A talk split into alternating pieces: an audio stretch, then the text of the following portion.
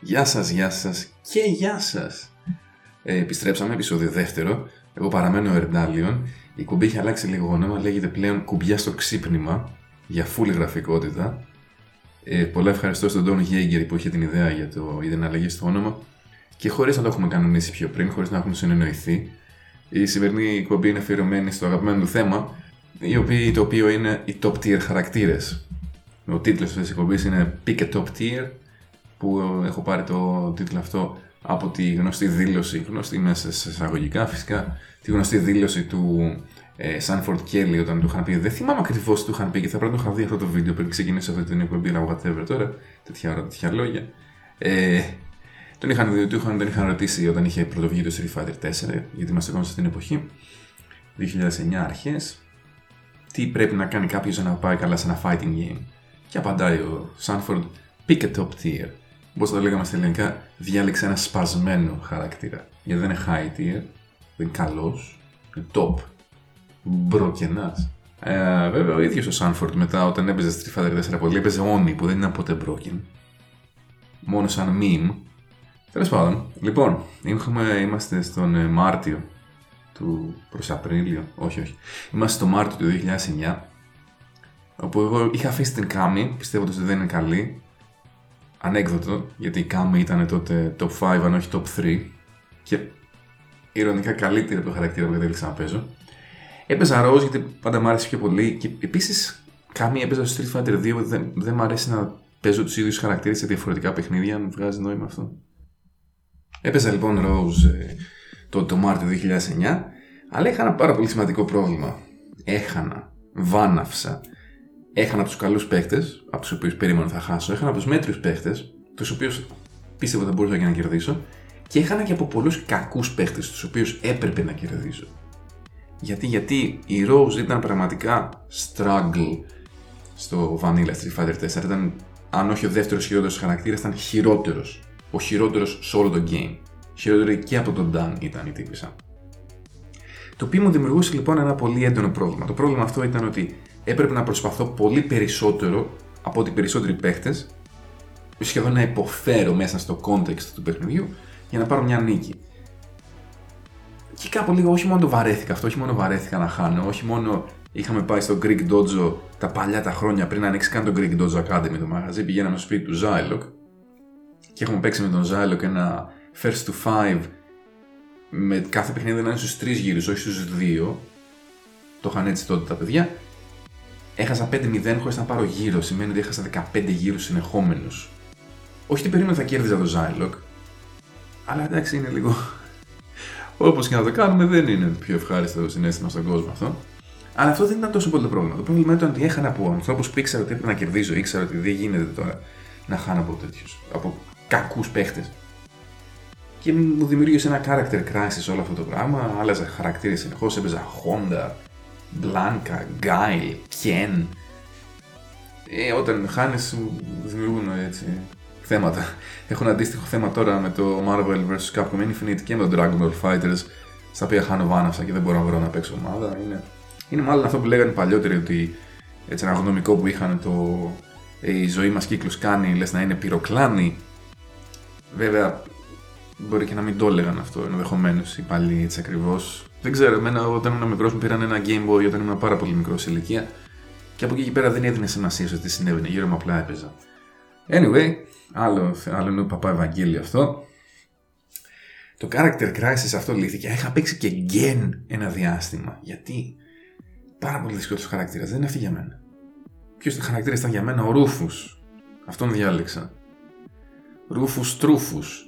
Μέχρι τότε, από την αλήθεια, διάλεγα χαρακτήρες ανάλογα με την εμφάνισή τους πόσο cool ήταν η όρια γκάμ φάση. Nightmare στο Soul Calibur. Κάπου εκεί αποφάσισα ότι ίσως πρέπει να διαλέγω και χαρακτήρες ανάλογα με το πώς παίζουν και αν μου αρέσει το gameplay τους και αν είναι και efficient. Ο Ρούφος ήταν ένας χαρακτήρας σχεδιασμένος για να κερδίζει εύκολα. Δεν μπορώ να σκεφτώ σε σοβαρό fighting έναν χαρακτήρα που είναι σχεδιασμένος για να κερδίζει τόσο εύκολα. Dive kick target combo. Ultra. Χωρίς λόγο. Το, το αγαπημένο μου ήταν το jumping high kick, jumping hard kick, heavy kick, jump δυνατή κλωτσιά που θα λέγαμε στα ελληνικά, το οποίο είχε juggle points και μετά μπορείς να κάνεις ultra ή snake strike, το οποίο πάνω κάτω κάνανε το ίδιο damage.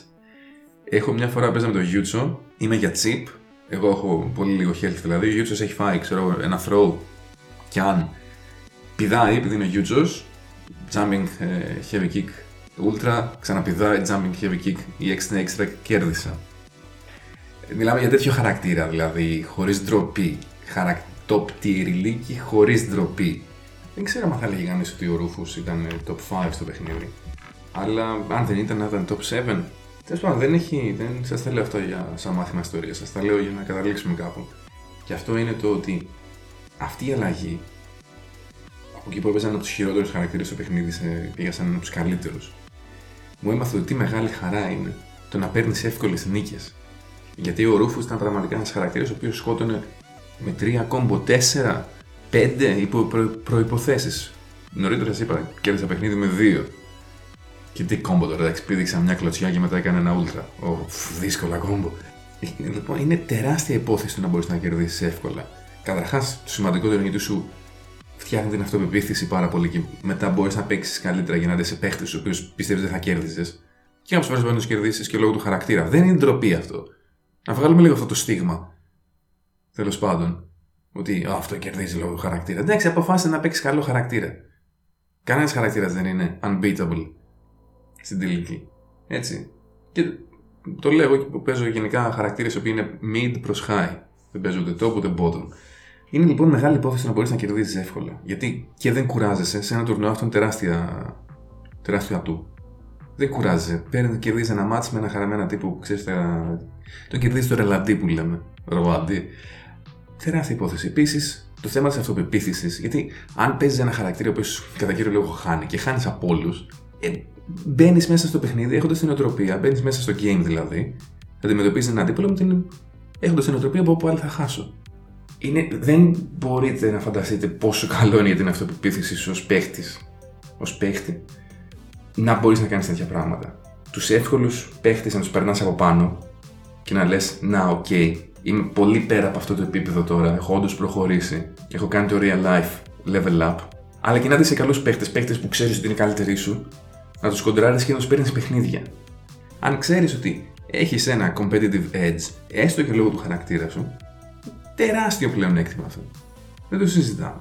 Και όντως άρχισα να παίζω ενάντια σε καλούς παίχτες. Πήγα μετά από τρεις μήνες ξανά στο σπίτι του Ντάνι, του Ζάιλοκ, παίξαμε first to five, έχασα Είχα χάσει 5-3 ή 5-4, τώρα δεν θυμάμαι, να σας πω ψέματα. Το θέμα είναι ότι είχα χάσει πολύ πιο κοντά από ό,τι όμως ε, ήταν με τη Rose. Και το ότι γύρισε ο ίδιος ο Ντάνη και μου λέει: Εντάξει, φίλε, ό,τι κάνει, ό,τι βλέπω να κάνουν ρούφου στα βίντεο, το κάνεις και εσύ και με ζόρισες. Ήταν τεράστιο boost για την αυτοπεποίθησή μου και για το να θέλω να συνεχίσω να παίζω εκείνη την εποχή. Εντάξει, δεν κατακρίνω αυτή τη στιγμή τους character royalists, γιατί. loyalists, όχι royalists, what the fuck. Ε, Α πούμε, ο Λούφι συνέχισε να παίζει ροζ για πάντα και.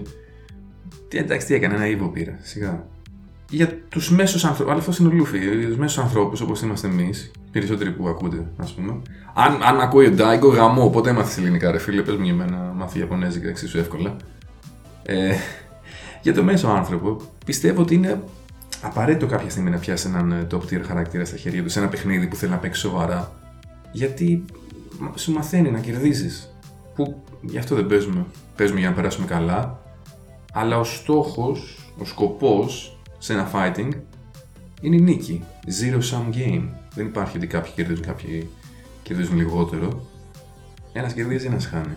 Και ειδικά για όσους ενδιαφέρονται competitive έτσι. Αλλά, πάρα πολύ μεγάλο αλλά, είναι ότι το top tier χαρακτήρας θα πρέπει και να σας αρέσει και θα πρέπει να σας ταιριάζει. Αλλιώς top tier ξε top tier δεν πάτε κάπου. Λοιπόν, ε, το άλλο με τους top tier χαρακτήρες είναι ότι κάτι που γι' αυτό δεν κατάλαβα παίζοντας ρούφους είναι ότι σε κάνουν να τεμπελιάζεις. Κάτι που ξέχασα να αναφέρω. Είναι ότι ο ορισμός του top tier, ο αγαπημένος μου ορισμός του top tier χαρακτήρα τον έχει δώσει ο Viscant, άλλος έτσι κολόγερος. Και μας λέει λοιπόν ο Γερο Viscant ότι top tier χαρακτήρας είναι ένας χαρακτήρας ο οποίος έχει ένα game plan εφαρμόζει αυτό το game plan σε κάθε παιχνίδι και εσύ δεν μπορείς να κάνεις κάτι για να το σταματήσεις. Αυτό ισχύει βέβαια στο, στα υψηλότερα ε, tiers παιχτών. Εμείς που παίζουμε έτσι από mid και κάτω, πολύ πιο κάτω βασικά, ε, δεν ισχύει. Πάλι βέβαια ο top tier χαρακτήρας αυτό που τον ορίζει είναι ότι όντως έχει ένα game plan που αν το εφαρμόσει 100% θα χάσεις. Απ' την άλλη, βέβαια, όλα, όπως είπα και νωρίτερα, όλα τα, όλα τα game plans έχουν κάποιο, κάτι μπορεί να τα κερδίσει. Και αυτό είναι, κάτι, είναι μια πολύ εύκολη παγίδα στην οποία μπορεί να πέσετε άμα παίζετε, άμα παίζετε top tier. Κάτι που κατάλαβα εγώ με τον Rufus. Ο Rufus είχε πολύ καλό dive kick, καλές κινήσεις στον αέρα, χάλια walk, χάλια dash. Και γι' αυτό είχε ένα roll, ήταν σαν... Ήταν ένα roll που χτυπούσε και low στο τέλος, ξέρω. Και παίζοντας κάποια μέρα με τον Zylok ξανά, Zylok, δάσκαλος, αυτά είναι respect. Χάνω 3-0, βάναυσα, ρεϊτζάρω και έρχεται και με πιάνει και μου λέει: Ρε φίλε, δεν μπορείς να κερδίσεις κάνοντας μόνο jump, dive kick και roll. Και λέω: Ωραία, γάμο το δίκιο έχει. Κάσα και σκέφτηκα λοιπόν, λέω ότι γίνομαι προβλέψιμος. Είναι τρεις πάρα πολύ καλές επιλογές για το Rufus, αλλά με κάνεις μόνο αυτά. Κι άλλος παίχτης είναι, δεν είναι χαζός. Κάποια στιγμή θα αρχίσεις να αντιδράει σε αυτά που κάνεις, όσο καλό χαρακτήρα και όσο καλά και να είναι αυτό που κάνεις. Πιθανότητα κι άλλος παίζει κάποιο καλό χαρακτήρα, δεν παίζεις μόνο εσύ στην τελική έτσι. Να σας δώσω να καταλάβετε. Εγώ με τον Ρούφου, επειδή είχε πάρα πολύ health, είχε το δεύτερο μεγαλύτερο health στο παιχνίδι. Ήταν ο Ζαγκίφ και μετά ήταν ο Ρούφου. 1200 και 1150, αν δεν κάνω λάθος. Δεν έκανα backdash με τον Ρούφου. Δεν με ενδιαφέρει το concept του backdash. Γιατί και όταν με βάραγαν, το ultra μου γέμιζαν. Αλλά δεν είναι έτσι, γιατί δεν παίζει συνάντηση σε AI, παίζει συνάντηση σε ανθρώπους. Και όσο καλό και να είναι κάτι που θα έχει top tier, κάποια στιγμή θα μάθουν να το αντιμετωπίζουν. Όταν παίζεις συνεχώς, όχι, το, όχι ότι εσύ πάντα θα βελτιώνει, αλλά οι άλλοι γύρω σου συνήθως θα βελτιώνονται. Και πρέπει να βελτιωθείς και εσύ αντίστοιχα. Οπότε από ένα σημείο και μετά, αυτή η ιδέα του πάω εγώ με το ρούφους μου και δεν κάνω άμυνα κάνει. Δεν κάνω άμυνα έκανα, αλλά δεν έκανα backdash. Έκανα προβλέψιμες επιθέσεις.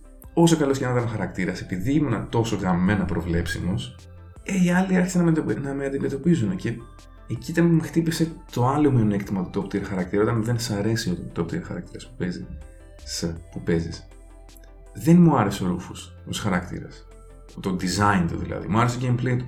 Το design του δεν μου άρεσε καθόλου. Και έτσι κάπου αντί να θέλω να πω εντάξει θα το πιάσω το χαρακτήρα, θα βελτιωθώ, θα κάνω χαράνα, πω πω δεν μας γαμάς και εσύ ρε Ρούφους. και έτσι κατέληξα να παίζω Viper που και αυτή ήταν top χαρακτήρας, απλά η Viper είχε 900 health μόνο και πολύ πιο δύσκολο execution. Αλλά με τη, Viper, τη Viper τη γούσταρα, μου άρεσε, μου άρεσε πάρα πολύ το design της Viper και κάθισα και γούσταρα που έλειωσα. Αυτό λοιπόν είναι... Υπάρχει ένα γνωμικό στα αγγλικά το οποίο οι Αμερικάνοι το, Αμερικάνοι το λένε ότι μείνε λέει στο Los Angeles αλλά φύγει πριν γίνεις μαλθακός, μείνει στη Νέα Υόρκη αλλά φύγει πριν γίνεις σκληρός. Ε, εγώ θα πω, θα το παραφράσω και θα πω ότι παίξει έναν top tier χαρακτήρα για να μάθεις να παίζεις και να κερδίσεις ένα παιχνίδι, αλλά παράτα τον όταν αρχίζεις να σε κάνει τεμπέλη. Γιατί είπαμε, και οι άλλοι παίχτες είναι και άλλοι καλούς χαρακτήρες θα παίζουν και οι άλλοι θα βελτιώνονται και θα πρέπει να, βελτιωθείτε, να βελτιώνεστε κι εσείς όσο παίζετε. Αυτό θα μου άρεσε να το κλείσω εδώ πέρα το, το σημερινό επεισόδιο. Ε, κάποια από τα πράγματα που έχω αναφέρει στο, στο όσο μίλαγα θα τα βάλω και στο YouTube σαν links στο description. Ε, αυτά από μένα για την ώρα. Ε, το τρίτο επεισόδιο θα έρθει σε μια εβδομάδα λογικά. Αυτά. Ciao.